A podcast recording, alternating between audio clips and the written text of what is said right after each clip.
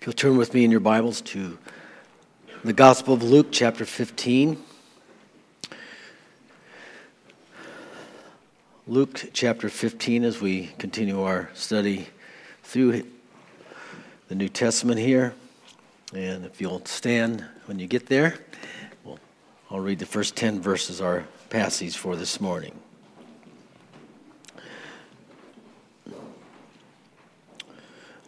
Luke 15, in verse 1. Then all the tax collectors and sinners drew near to hear to him to hear him. The Pharisees and the scribes complained, This man receives sinners and eats with them. And so he spoke this parable to them, saying, What man of you, having a hundred sheep, if he loses one of them, does not leave the ninety nine in the wilderness and go after the one which is lost until he finds it? And when he has found it, he lays it on his shoulders, rejoicing.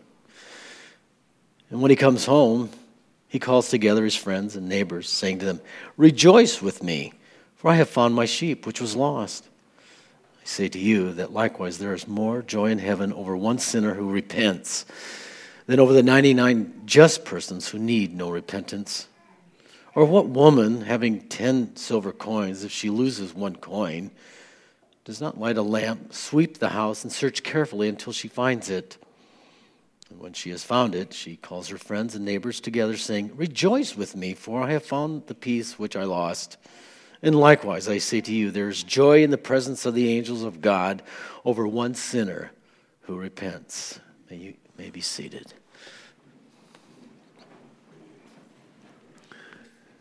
The divine initiative. God has a plan, God has a purpose, God is at work.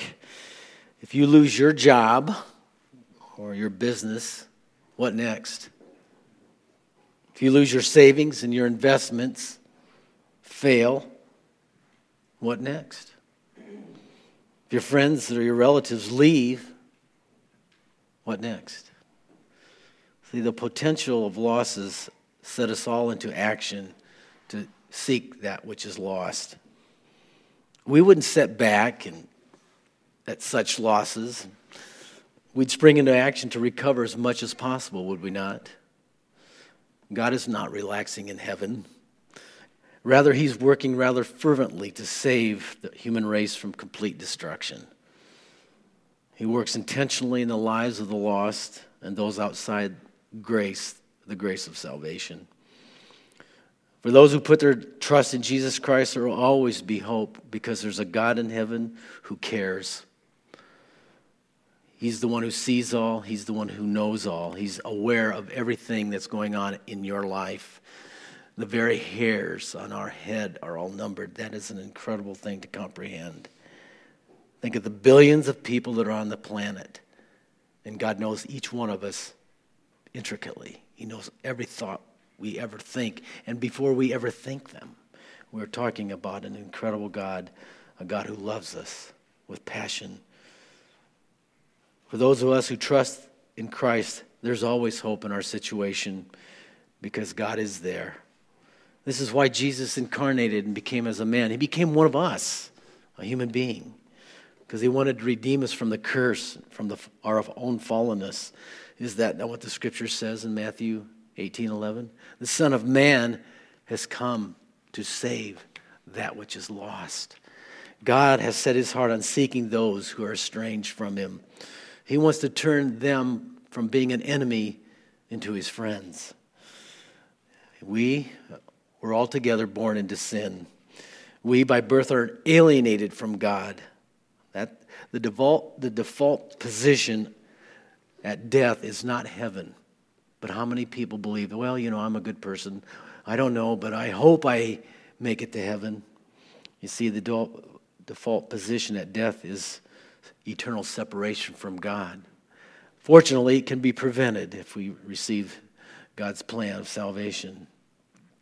It's an unfortunate position of being separated by God at birth. We didn't ask for it, we didn't choose to be. Just God, in His wise plan and foreknowledge, allowed it to happen. He subjected creation, as we read in Romans, to vanity. And we all question that and wish that were not the case, but it is. We were born of Adam and Eve, and therefore we are fallen from grace, and we all need to be saved from sin without exception. We're lost, we're hopelessly separated from God, bound by our fallen nature. It blinds us to the greater reality. The sinful state of humanity cannot be denied with any bit of intellectual honesty. Humanity expresses selfish reactions, especially in undesirable situations. We're critical of others, we judge others unmercifully, we're prideful and self righteous, we have vain imaginations and impure thoughts, we resist coming to God by nature. We're enemies of God because we live in darkness and our deeds are evil. We don't want to come to the light because it'll expose who we really are before God. We fail to see and we fail to understand how much God loves us. In short, humanity is dead in sin. We are dead in our trespasses against God and one another. We have no hope. We are wicked, unholy, and we are ignorant of God. But I love this, what the scripture says. But God, who is rich in mercy, became one of us. He became our kinsman redeemer, yet without sin, in order to redeem us back to himself. It is through the incarnation that Jesus reestablished the family of God. He came to reestablish the oneness between God and man. His life would become an example of how humanity should live before God and how we should treat one another in selfless love. He demonstrated his love in that he died for us while we were yet sin, sinners, dead in our sins and trespasses. He didn't die for me when I was trying to do the right thing or try to be loving and forgiving. No, he died me when I was in rebellion and when I was alienated from him and as an enemy of God. His sinless life became the offering that God would accept as a payment. His shed blood on the cross alone atones for our wickedness. For all the sins and all the rebellion of all humanity, Jesus paid the price. He offered himself once for all and for all time. There's no other sacrifice that can be made. No other sacrifice will be acceptable to God for the sins of mankind. No good works will be sufficient to allow someone to enter into heaven.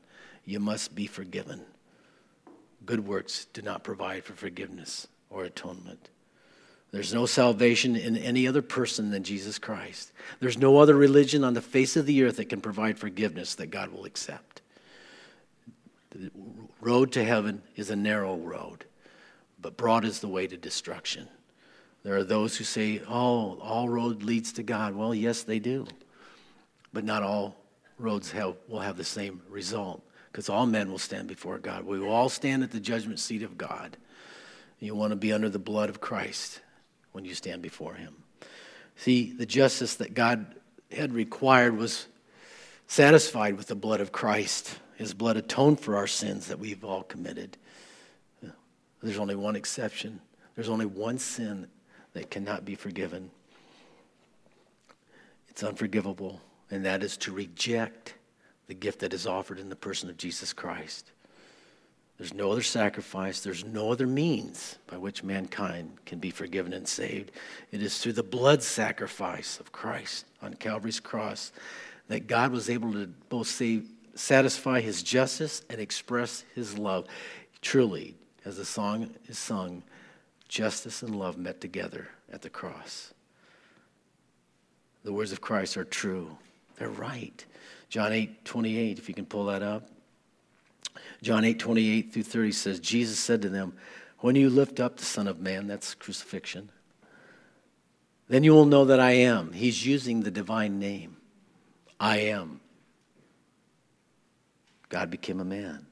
Then you will know that I am, that I do nothing of myself, but as my Father taught me, I speak these things, and he who sent me is with me. The Father has not left me alone, for I always do those things that please him. And he spoke these words. Many believed in him. You know, this is a thing that's hard for some because they're not really familiar with the scriptures. They know many verses, maybe, but they're not really entrenched in the Word of God. And I want to encourage you if you have not made it a point to read through the whole Bible, you need to do that. You know, it might take you five years, but start your journey through the scriptures because it is in the scriptures that you will find life. It is not only reading the scriptures, but giving time and effort to meditate, to think through, to give deep, concentrated thought on what you're reading and engage with the author. That is where transformation takes place. It is through the meditation of the scriptures and the truth that God has given to us in the Word. You'll find in the Old Testament, and if you're taking notes, um, you'll see two persons a physical Yahweh and a voice. This is throughout the Old Testament. And if you are clued in on this and you begin to see it, then it begins to pop out and you see it as you read through the Old Testament. I'm going to give you a couple scriptures that you can take home with you and look up Genesis 48, 15 and 16, and Exodus 23, verses 20 through 23. And it is the angel of the Lord. We see his appearance throughout the Old Testament. He comes and speaks with Abraham, he wrestles with Jacob. Jacob mentions him in there in Genesis 48. And then Yahweh, the voice, is speaking to Moses and says, Look, I'm going to send my angel before you, and you better pay attention because if you step out of line, he's going to whack you. Now, that's a serious paraphrase, but you get the idea. Okay? So you see, you see these two powers physical and the voice, very pregnant throughout the Old Testament.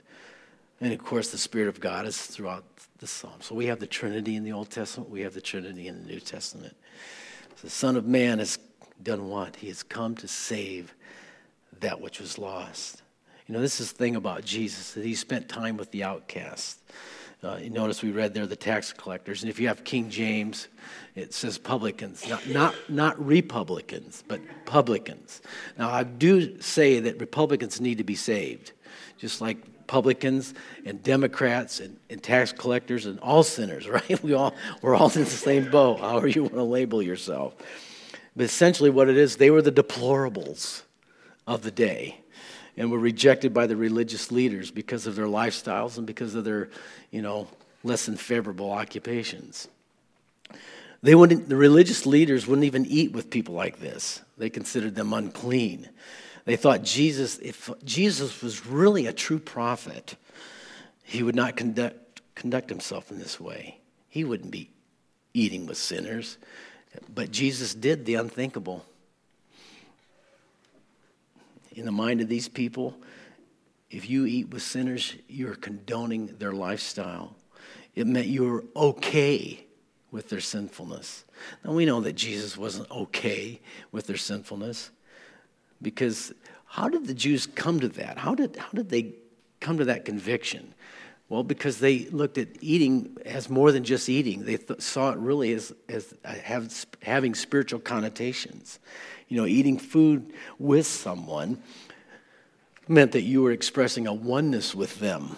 Uh, you know, you uh, are eating of the same food that I am, and that food is strengthening me. You're eating from the same food, it's strengthening you. There's a oneness there. So, this is why a Jewish person would not eat with a Gentile. Uh, there was no oneness with a foreigner, a Gentile, or someone outside uh, becoming a proselyte into the Jewish faith. You, if you were not a worshiper of Yahweh and you worship false gods, we want nothing to do with you. And so they were right in separation in that, but they were also unloving and unkind in their execution of their convictions.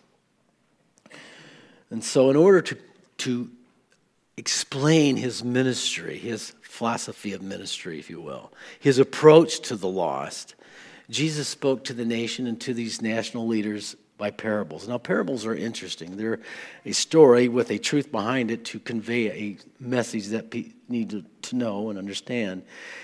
And the purpose of parables is uh, co- to cause people to think and to contemplate uh, what is said. And uh, the Lord gave us three reasons for the parables. You can look this up in Matthew 13, 11, and 12. But number one, the reason for a use of parable was to reveal truth. Uh, he was communicating parables to reveal truth to his disciples. That's what it tells us there in verse 11 of chapter 13. So, the purpose of a parable uh, is to reveal, but it is also to conceal. For those who are insincere, who just really aren't, maybe they're casual inquirers, if you will. And, and without that diligent seeking or really contemplate, contemplating what is being said, they just sort of don't go any deeper. And so, therefore, what is being taught is not comprehended. So, it's to reveal, they are to conceal. And in reality, it is to test sincerity. Do you really want to know? There are those who are just satisfied with coming to church on Sunday mornings, you know, and, and taking in a message and, oh, I've done my spiritual duty for the week. I've done the, my God thing for the week. And it's just a tradition in our family. This is, you know, kind of what we do. And yet they never crack their Bible throughout the week. They never take time to pray. They never take time to fellowship with other believers. Well, you know, you're not going to have much of a relationship with the Lord if you, if you live on that kind of level. You know, the, the greatest thing that any one of us can experience is to know God. There's no greater experience in your life than to know the true and living God. The more you come to know Him, the more beauty you see in Him, the more you admire Him, the more you desire to worship Him and to be with Him. There's no greater experience than to love the Lord your God with all your heart, with all your mind, with all your soul. And it makes it a lot easier to love your neighbor as yourself as well. The other idea here about the parables is that they are secrets of the kingdom. So within these stories that are being told and given to the people were the mysteries of the kingdom. Now, mysteries is a, a, a term of truths that were not revealed in the Old Testament. They were, they were kind of hidden there. You know, uh, Peter talks about things uh, that, that even the angels desire to look into. They're hidden truths. Uh, but now they're being made known by Jesus, and that's what was his ministry was about. He spoke of things that were hidden from the foundation of the world. He spoke of things that people had never heard before. That's why reading through the Gospels and going through the ministry of Christ is so vital for us to understand the nature and character of God because Jesus represented and expressed the image of the invisible God perfectly.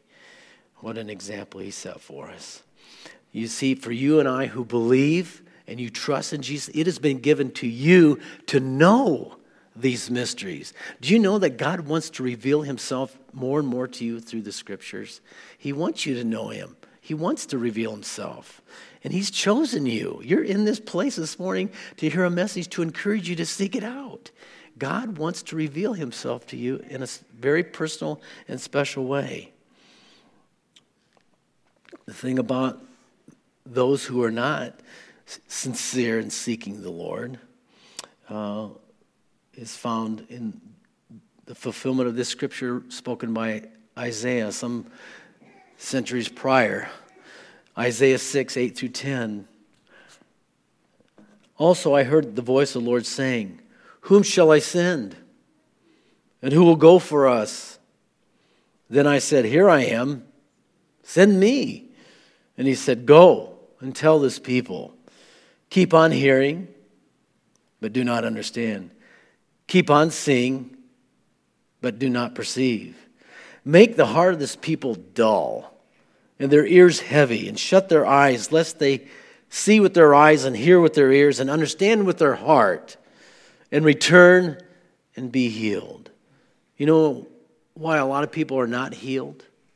I'm not talking about the physical, and that's part of it, but our healing is, is much greater than that. Our body, soul, and spirit, our whole being needs to be healed. Sin is destructive. And when we sin and we incur guilt upon our souls, it does damage to our psyche, it does damage to our spirit. There are some sins that are do more damage than others. There are sins of the flesh, and they they create guilt, but there are also sins of the spirit. And then there are sins that are both of the flesh and of the spirit, and those do the greater damage. This is why Paul exhorted the church in Corinth uh, the Corinthian church to abstain from fornication because that was a sin that would do damage not only to the flesh, uh, destruction of the person's body, but also damage to their spirit. And God wants to keep us from that. It's so important that we uh, are preserved from those kinds of things. People are not healed because they're not sincere in seeking. They're, they want to come so far. It's almost like people want to be saved. They don't want to go to hell, but, but they still want to live the way I want to live. I want to call my own shot. As if we think we have a better plan for our lives than God has. I mean, hold on here a minute. God created us, He made us. He's, he made us for a specific purpose and reason, and he, He's the wisest person in existence, and somehow we think we know better than him. But why is it that we don't obtain that? Because we are not sincere and we won't follow through with finding out what he has for us. Because what that requires of us is very costly. If a man come after me, let him come and die. Take up his cross and follow me. Yes, the denying of self is probably one of the hardest things that we could ever do. To deny ourselves but when you begin to learn to die to self and the life of Christ is produced within your heart, it be, does become easier. When we f- forsake considering our lives dear to ourselves and we begin to live sacrificially for Him, then that's when true life really begins. You see, the problem with having a dull heart means you have a hardness of heart. There's no feeling, there's no sensitivity to the grace of God, there's no sensitivity to the mercy of God. And he, this is uh, what happens with sin it hardens our hearts. Our ears are heavy, our eyes are shut. We don't we see but we don't understand. We may hear but we don't really comprehend. We need a complete repentance. Because the result of hearing, the result of understanding, is that that person repents and they return to the Lord. And when we return to the Lord with all our hearts, that's when we're healed from the effects of sin. Verses 3 through 7 gives us this idea of the lost sheep here. What is a lost sheep? Well, we have lots of ideas about sheep. We know they're not the smartest animal. They have a tendency to just wander off, meander without direction in their lives. They enter into life threatening, dangerous zones that can bring death to them. And that's why they need a shepherd. That's why you and I need a shepherd. We are as sheep. And Jesus is full of compassion. Matthew 9 36 says, When Jesus lifted up his eyes and he saw the multitude, he was filled with compassion because he saw the people. They were as sheep without a shepherd. They were weary, they were scattered, they were without leadership, they were without clear direction in their lives. And it burdened him, and so he spoke to them and he taught them. When you see Jesus ministering throughout his life, is whenever the crowds would gather, he be, would begin to instruct them, instruct them and give them the word of God. Why? Because it is the word of God that brings life. We, this is the thing about our church and Calvary chapels in general. We minister the word of God. It's not the opinion of the pastor, it's the Word of God that actually in, brings eternal life. Eternal life is well, you know, I'm going to live forever. Yes, it's that, but it is greater than just living forever. When you confess Christ and you receive the gift of forgiveness, that is the beginning of eternal life. You begin to experience God's life. It is like a river flowing from the throne of heaven, right out of God's heart, through the power of the Holy Spirit, delivered right to your heart, and you begin to experience His life. That's what God has for you. That's true life. That's what He wants for you. And Jesus will seek and save those who are lost, those who have gone off that path, and He will never give up. He'll always seek to save that which is lost. Why? Because you are of great value to him. Why do you think the enemy of God, those enemies in the unseen realm that attack us regularly, why do you think they do that? Because we are of great value to God. They cannot do anything against God, they can't hurt God physically or spiritually in any way. God's all powerful. You know, it's not like God and Satan are on equal level. The, the you know, you know the, this side of the force and that side. Know, this is ridiculous mythology. There's nobody like the Almighty. Amen. Nobody. And the reason why the enemy attacks us is because he knows it hurts God. because his love for us is in, eternal and intense. We are of great value to God. He has great compassion on those who've lost their way, those who've lost their direction in life. He knows that we're in an insecure place. He knows how tough life is and how uncertain life is. But the shepherd goes out after them and he finds them. He knows where to look. Do you think you're going to hide from God? Do you think you're going to get away from God? I mean, David said this if I go to the mountaintop, you're there. I go to the lowest parts of hell, you're there. I go to the faraway sea, you're there. I mean, I'm not getting away. You're not getting away from the presence of God. Impossible. So it's time as men and women that we stop, turn around, and face Him and face who we are because there's grace, there's goodness, there's forgiveness with God. He knows where to look, He knows where we live, and He will find us and he'll confront us in his love. What are you waiting for, Johnny? What are you waiting for, Sally? What are you waiting for?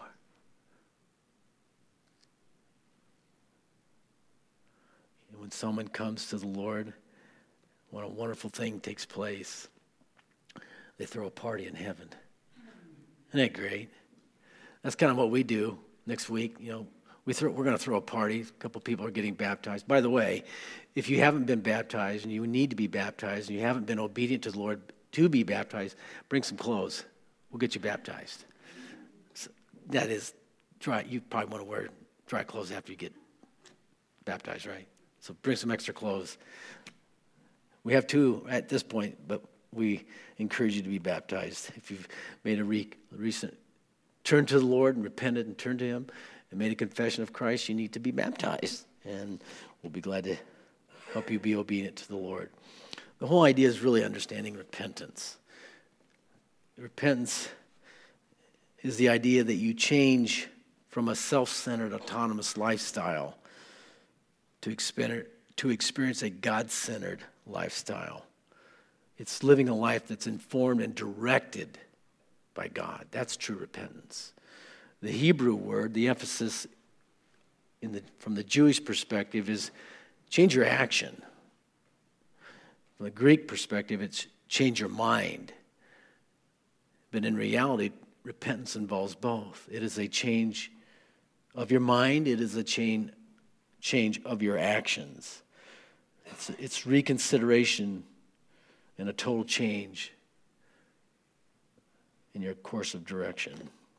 Salvation is the miracle of new birth. It's like having a newborn baby into your family. Yes. I couldn't pass that up. I'm sorry.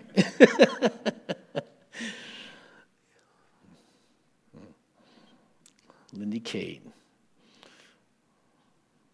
It's a great time of rejoicing when someone's born again and they're born into the family of God one new soul added to the God's, one more to become part of that oneness that Jesus is seeking.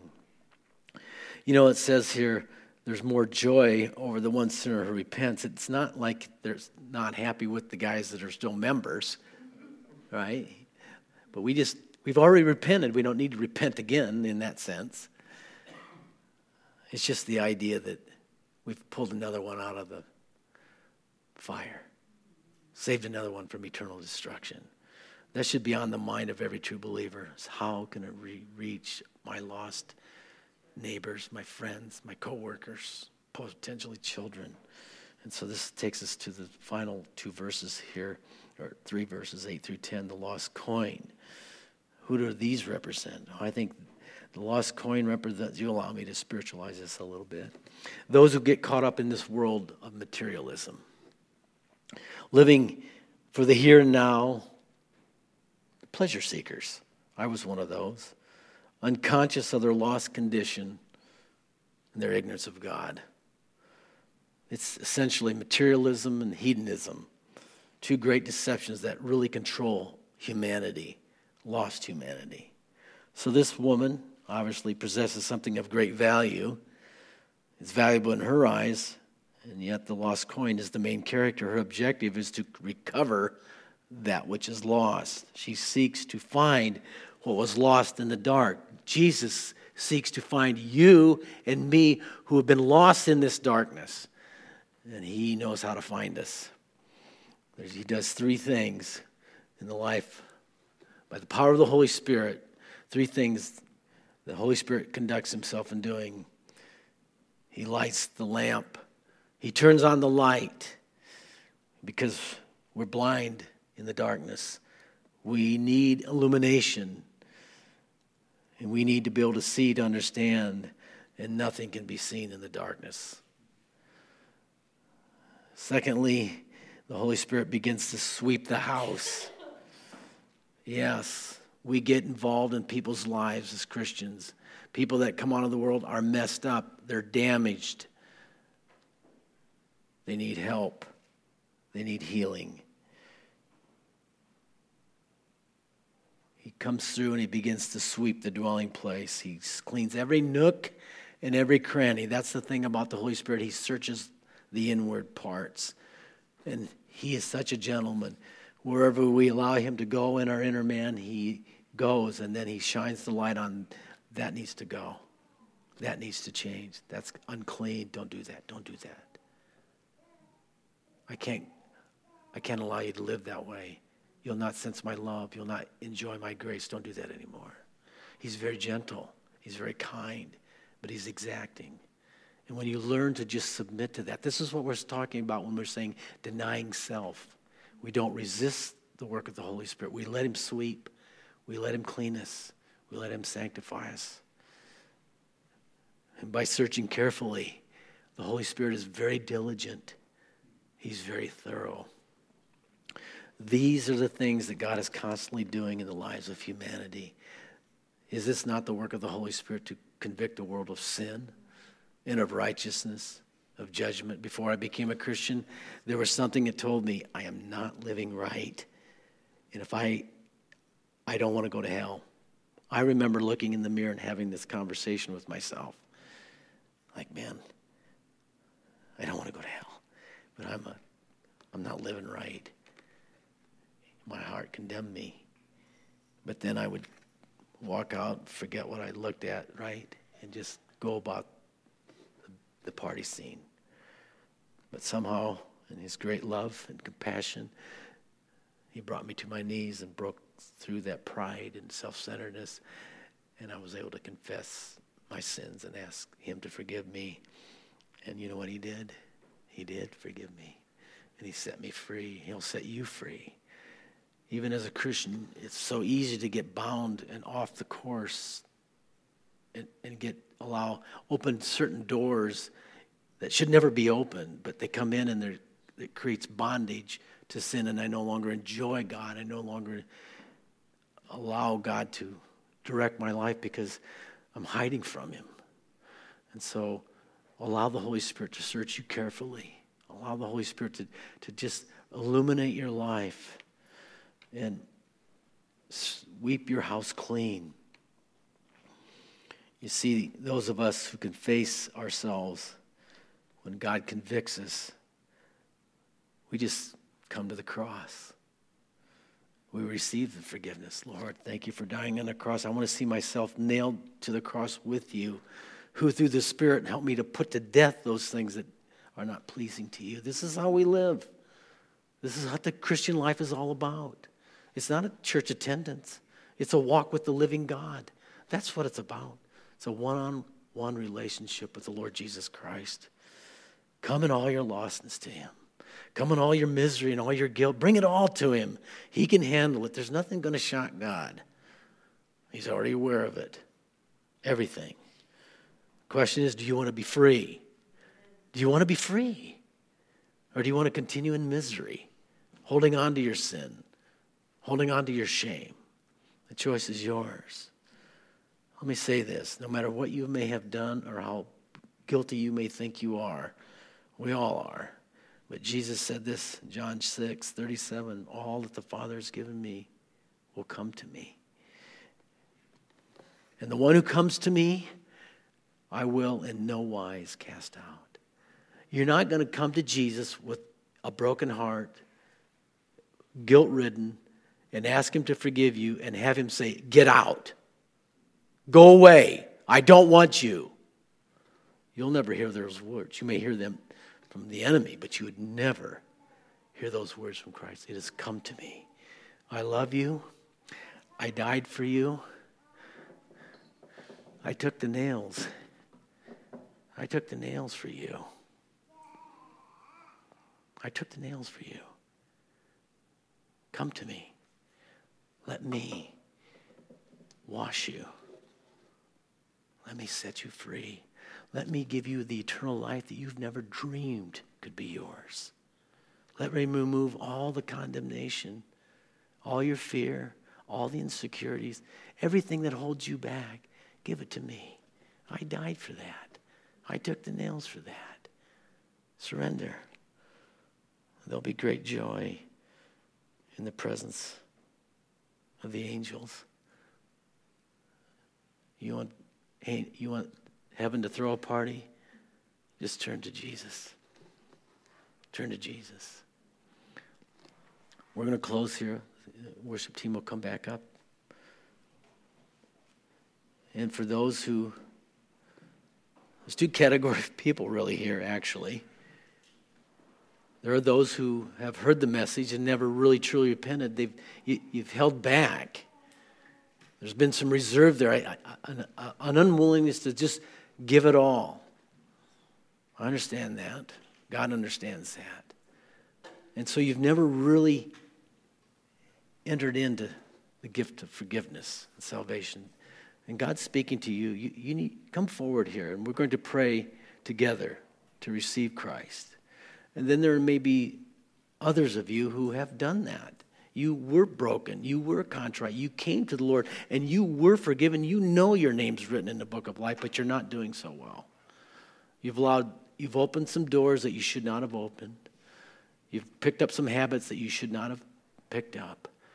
And now you're in bondage to some of those things, and you need to be washed, cleansed, and set free you need to come and be prayed for as well. I'm going to have a couple of the elders up here, and we're going to just take these last few moments as we sing and worship. And there should not be a person in this room walking out of here unright with God. Everyone in this room, everyone in this building should be right with God in their hearts without any condemnation, free. Jesus come to set us free, to be free indeed full of love, full of joy, full of Him. That's what it's about. It's not, it's not any more complicated than that. Let's pray. Father, please, by your Holy Spirit, remove any of the pride of the flesh or any restrictive force that would keep a brother or sister from surrender, from coming and just getting things right being washed and cleansed once again, Lord. We pray your Spirit would just move upon each of our hearts now, Lord. In Jesus' name.